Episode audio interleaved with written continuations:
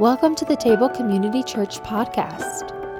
The Table is located in the Gallatin Valley in southwest Montana and is joining God in bringing people together around the good news of Jesus. If you have any questions or if there is in any way we can serve you, please let us know by reaching out to hello at thetablechurch.us. Again, that is hello at thetablechurch.us. We hope you enjoy the following episode. Hey everyone, I hope you are doing well this week as we are continuing our series called Life Around the Table. And this series is about reorienting our vision of what it means to be the church in today's society by looking back into the early church and finding important practices and principles that we can integrate into our lives during these uncertain days that will bind us closer together with God and each other. And so it's a very important series that we're walking through. We've had a, a really good response to the last couple of weeks. It's cool to hear the God stories that are coming out of this. And so would love to stay in touch with you as we continue this series. Now, today we are talking about something that's probably one of the most neglected elements in the individual and the church's life, and that is the, the topic of prayer. And if if you don't take away anything today, the one thing I want you to hear is just the simple message that we're going to unpack, and that is a deep prayer life is one that endures. A deep prayer life is one that endures. As we look back to Acts chapter 2, it becomes very clear that one of the things that they devoted themselves to is prayer.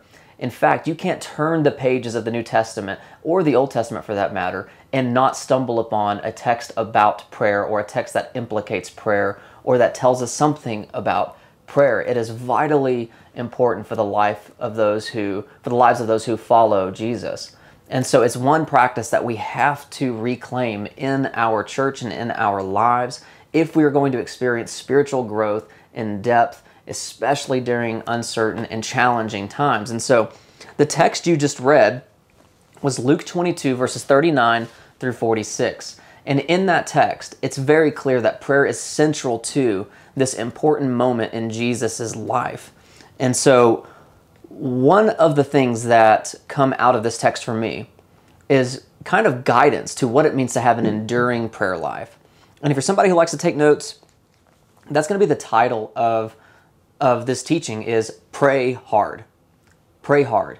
I've got this title because the other day, as I was preparing and thinking and praying about this teaching, I had to go run an errand and I was running on down Jackrabbit Lane and there was this telephone pole and that had this random sign on it. And this random sign just said, Pray Hard. And I thought, man, there it is. There is the title for the teaching, and that's what this is all about experiencing an enduring prayer, prayer life as we find in the ministry of Jesus. And I don't know that I talk to anybody who doesn't long for that more deeply connected prayer life. But prayer is so complex. It's so complex because we come into it with all these questions. Some of it, sometimes we come into it with guilt because perhaps we haven't prayed in like three months or or whatever. And so there's all this tension we bring into prayer, and then we don't know how to respond in prayer. How do we hear God's voice in prayer? All of those questions, all of those complexities. But it's still worth having the conversation. It's still worth engaging in because I think as we walk through scripture, we find out the heart of prayer, misconceptions kind of get cleared up a little bit, and hopefully we can do that a little bit today. But I like what Martin Luther said. Martin Luther said, To be a Christian without prayer is no more possible than to be alive without breathing. In other words, if we do not recover our prayer lives, our spiritual lives will suffocate our spiritual lives are going to suffocate. And I like what one other author had said. He said that prayer is the original language of the soul because no matter where we go, wherever people are discovered, people are trying to connect to God through a form of ritual prayer. But what Jesus does is he shows us what the true avenue and intent of prayer really is. This original language of the soul can be relearned as we begin to follow Jesus a little bit more closely. In fact, it was Jesus' prayer life that did something for the disciples. They didn't ask, teach us how to call fire down from heaven, teach us how to debate the Pharisees, teach us how to do all of the miracles that you were doing. No, no, no, no. When they looked at Jesus, one of the things they said was, teach us to pray. Very direct. Teach us to pray. To which Jesus responds with the Lord's Prayer. And what we find in Luke 22 is virtually an enactment and an embodiment of the Lord's Prayer in a very important moment in Jesus' life. You know, this is coming right after the Last Supper, right before the arrest. And so Jesus is in this space where he is having to decide whether he's going to escape or whether he's going to endure and what all of this means for his disciples. He, he, he gets tries to get them to pray. It's a very emotionally and intense text, but it speaks to the heart of prayer. And so that's that's my heart this morning is is just teach us to pray. Let's look at Luke 22 and let's see what we learn together about prayer. And so one of the things that we're going to do is we're going to read the text one more time just to get our, our, our grips about us to make sure we understand the text. Um, and then we're going to outline it with a simple acronym P R A Y. I didn't make this acronym up. I've adapted it a little bit from a guy named Pete Greig. He has a book called How to Pray, a simple guide for normal people. And he argues that if we don't learn to position ourselves simply in prayer, we won't learn to discern the voice of God in our lives. I think that's a challenge for most of us in prayer is how do I discern God speaking, God's voice, and everything that goes into that. And so we're going to read the text and then move into that acronym. And so let's read it real quick. It says Jesus went on went out as usual to the Mount of Olives, and his disciples followed him. On reaching the place, he said to them, "Pray that you will not fall into temptation." He withdrew about a stone's throw beyond them, knelt down, and prayed, Father, if you are willing, take this cup from me. Yet not my will, but yours be done.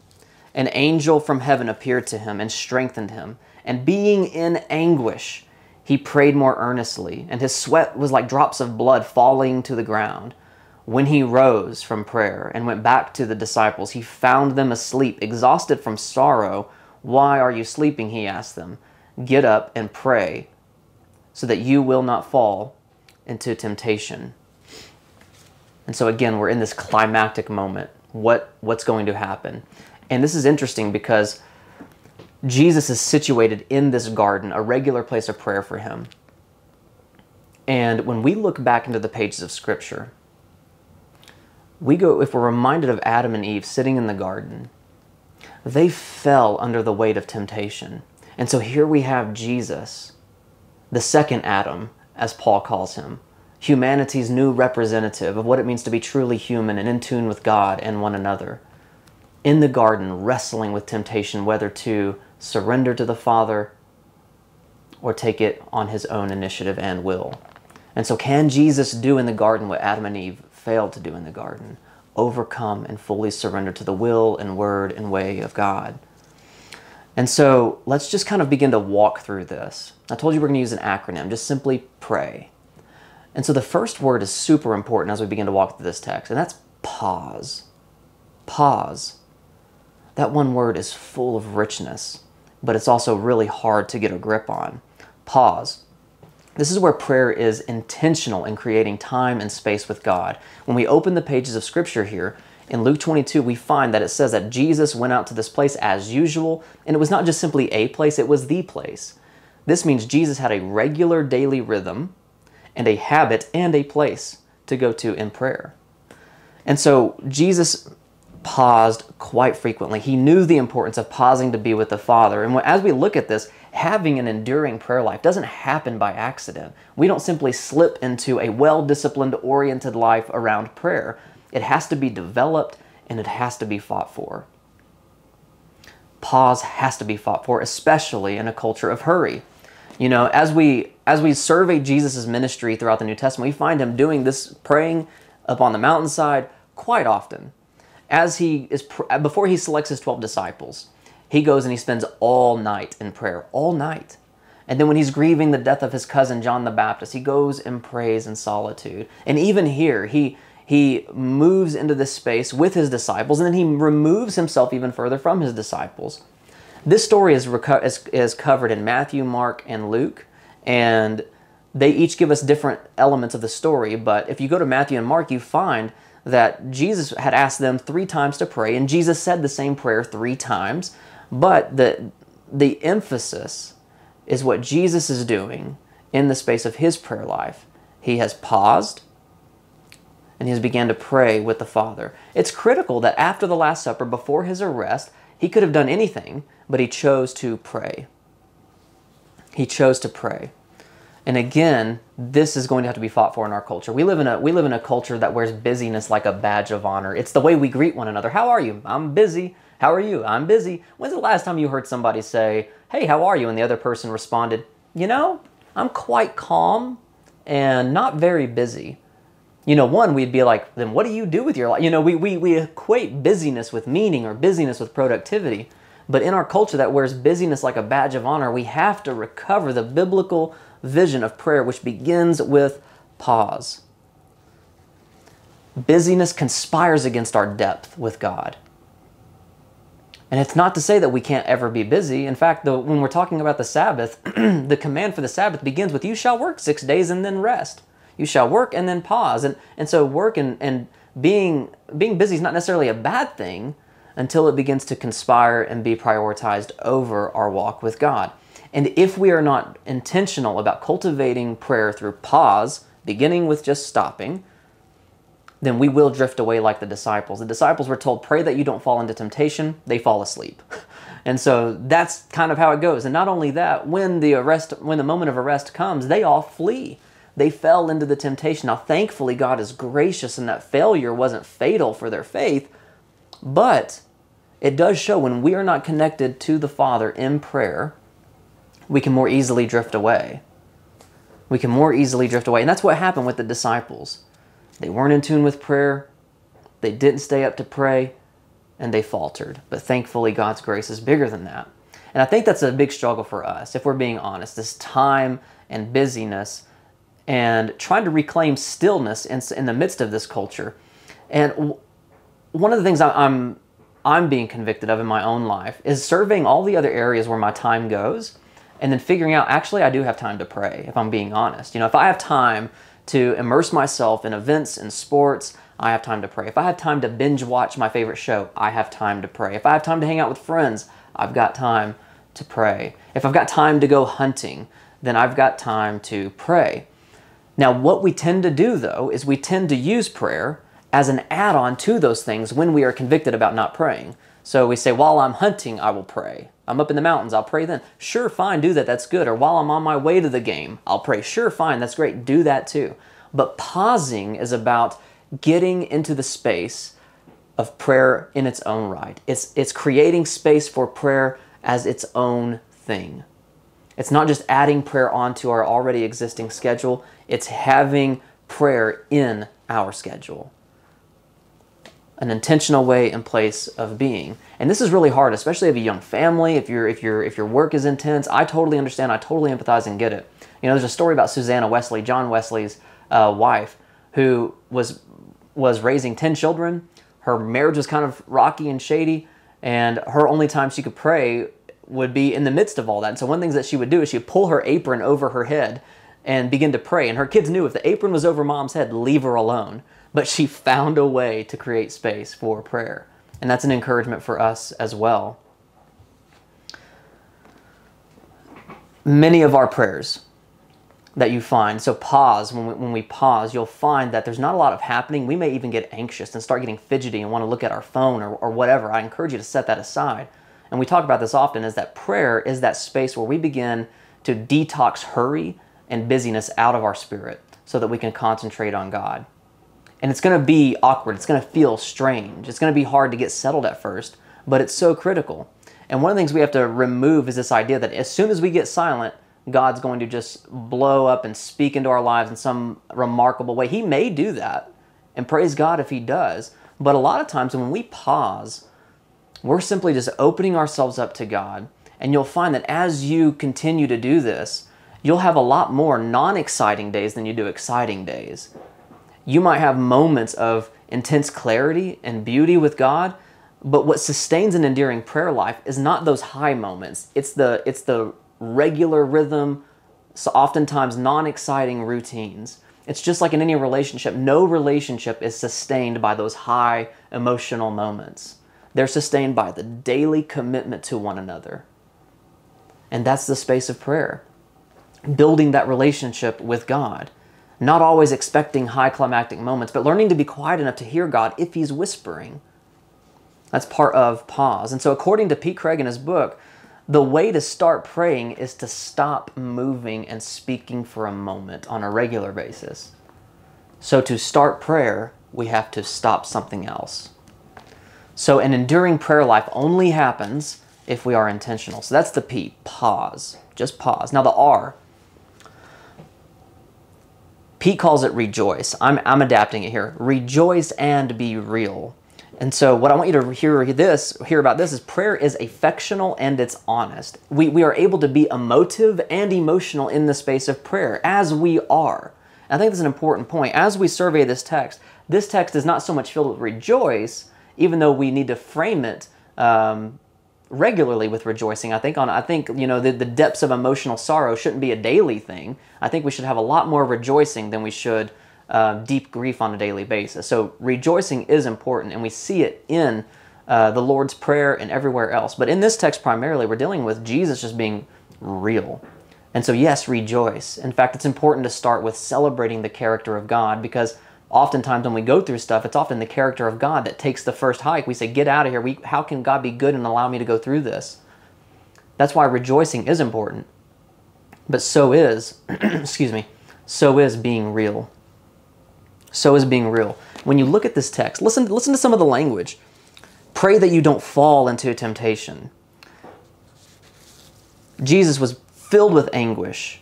Other that Matthew and Mark say that it was filled with sorrow to the point of death. Sweat like drops of blood, not sweating blood, but like blood. It was so profuse and anxious. This is an emotionally raw, real text. We are encouraged in prayer to be raw and real. In fact, it says, He withdrew, Jesus withdrew.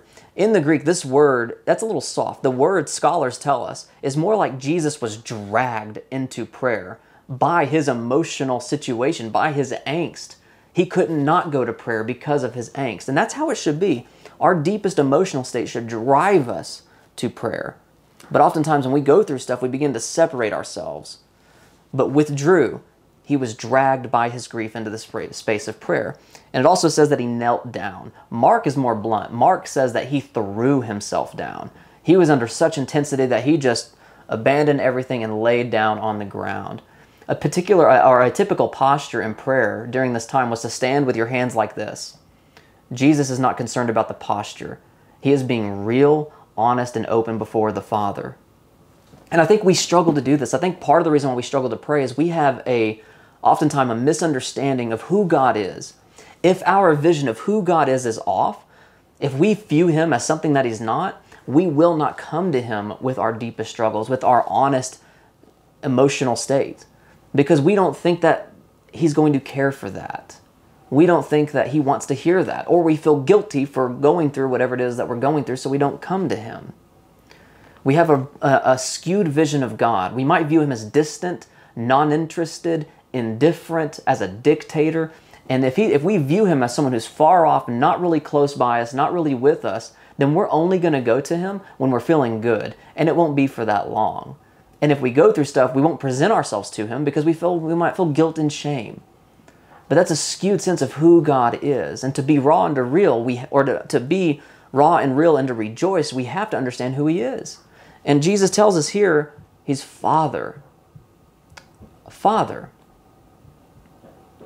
I love what one author, Ron Rolheiser, says. He says, because we don't understand what prayer is, we treat God as an authority figure or a visiting dignitary, as someone to whom we don't tell the real truth.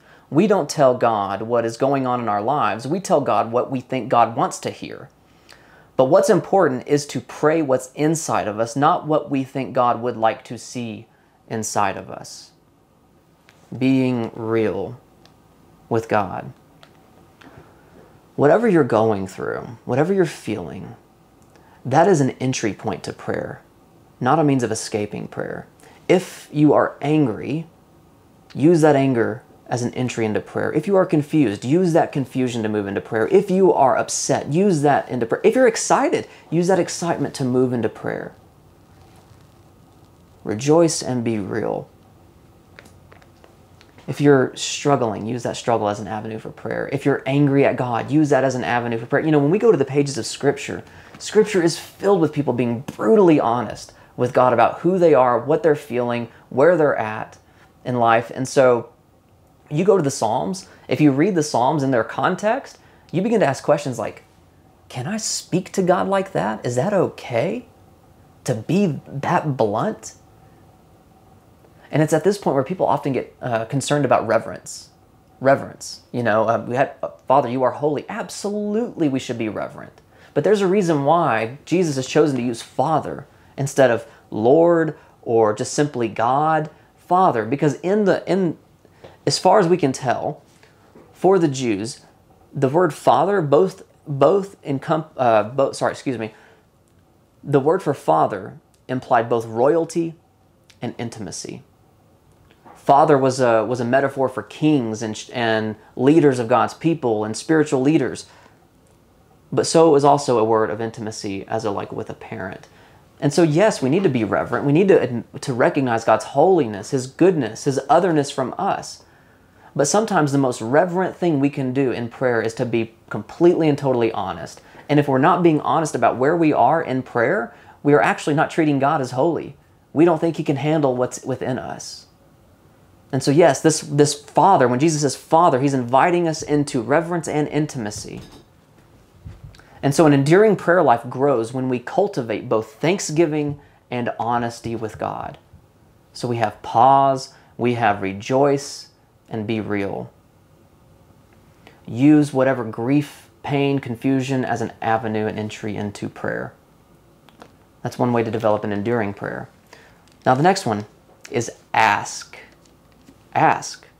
Prayer is requesting God to intervene into everyday life. Paul says this make your requests known before God. And people at this point begin to go, well, what request are we talking about? Well, Jesus here, he requests, he asks, is there any way possible for this cup to pass? Jesus saying, I don't want to go through this. Is there any way around it? In fact, he prays this three times, apparently, according to the other Gospels, three times praying the same prayer with the emotional intensity, sorrow to the point of death, requesting God to do something different. And Jesus is, he's not necessarily concerned about the idea of death, I don't think. I think he's feeling more of the weight of the world's sin upon him. I mean, I know how heavy my own individual sin is, things I carry around in my life that make me feel shame, guilt, insecure, uh, prideful, or whatever the case. Those things can be heavy.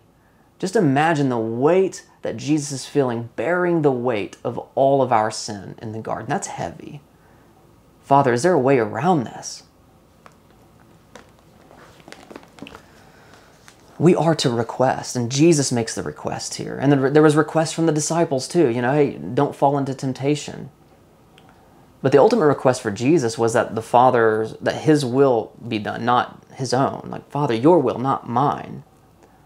And so, on this idea of asking, when we go to the Lord's Prayer, we're told to ask for daily bread. And that's what that means daily bread. It's a daily sustenance for the things that we need. And so, what Jesus is encouraging us to do in the Lord's Prayer is to pray for what we need today. And I think Jesus is doing that here. Lord, is there any way around this? Just, and so, when he says, Your will be done, not mine, he's asking, God, what I need, give that to me. Whatever I need, give that to me. And that's what daily bread is. And daily bread's something small too. Daily bread's something small. It's not, it, it's just, Lord, would you just give me what I need? And I think that's an important point when we're talking about asking. Um, and this raises other important questions when we're talking about prayer. Does prayer actually change things? Well, what happens when I ask and I don't receive, or when I ask and I feel like God is silenced? That's one of the most common questions we get is, does prayer actually change things? Sometimes not, sometimes yes, it's complex.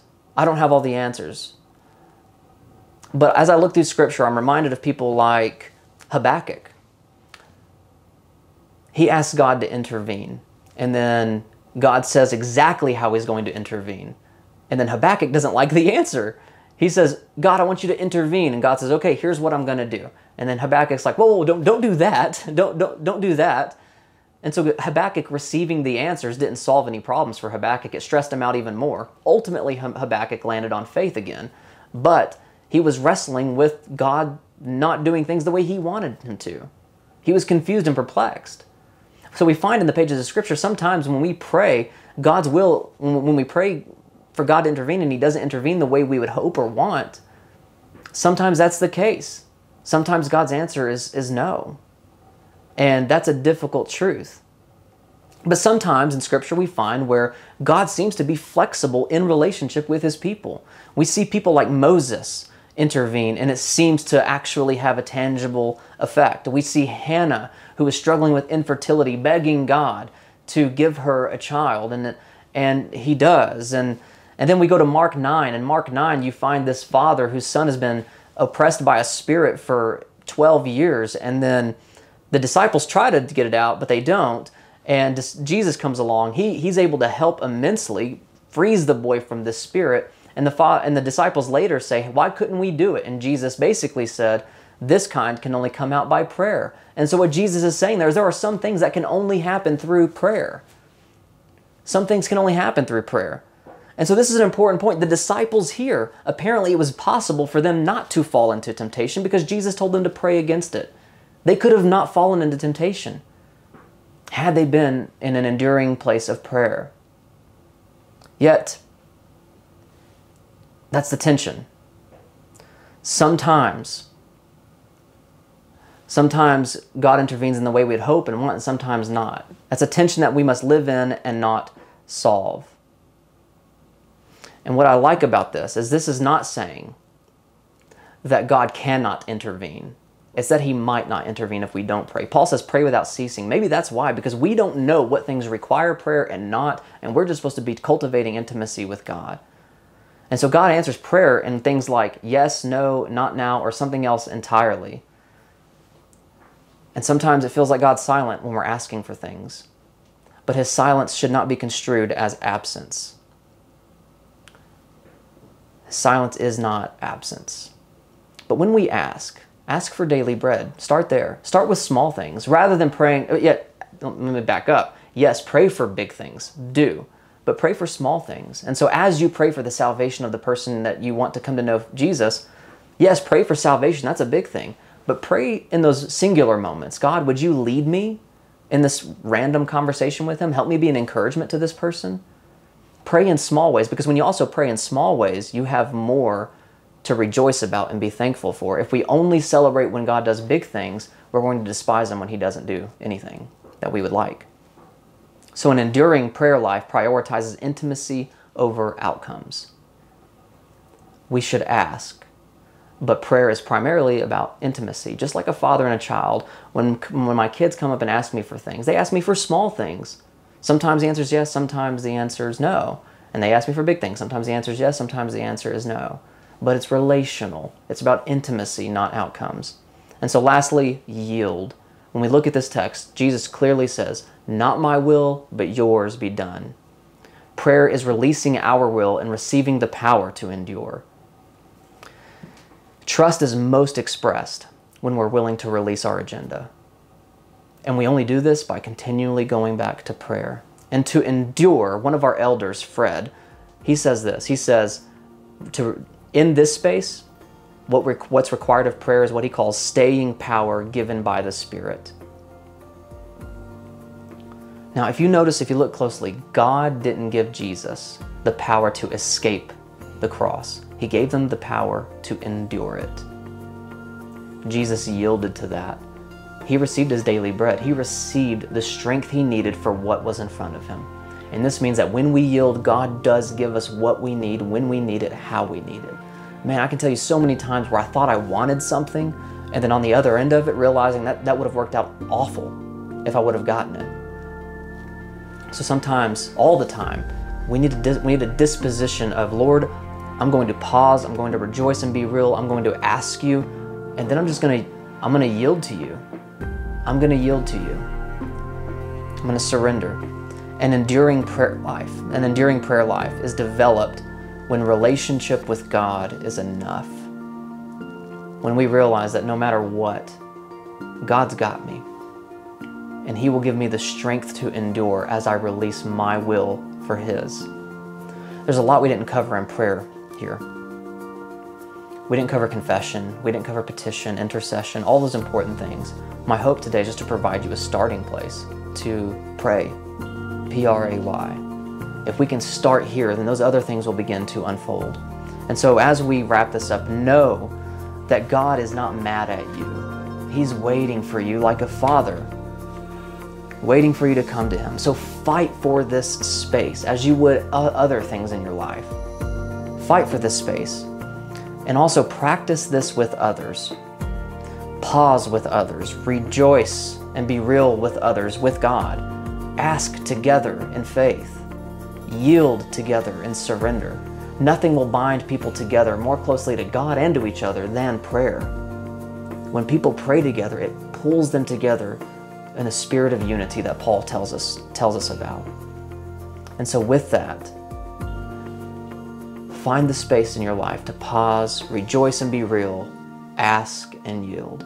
Start there and see what happens. Let's pray. God, thank you for your word. We thank you for your grace and your mercy. Help us cultivate an enduring prayer life. Help us this week pray hard. We thank you for your spirit. We thank you for your love. In Jesus' name, amen. Okay, we'll see you next week. Thanks for checking us out and listening to the podcast. We hope this resource has been meaningful for you during this time in your life. We invite you to share this episode and leave us a review to let us know how we are doing in sharing the gospel in our cultural climate. Be sure to check us out online at thetablechurch.us.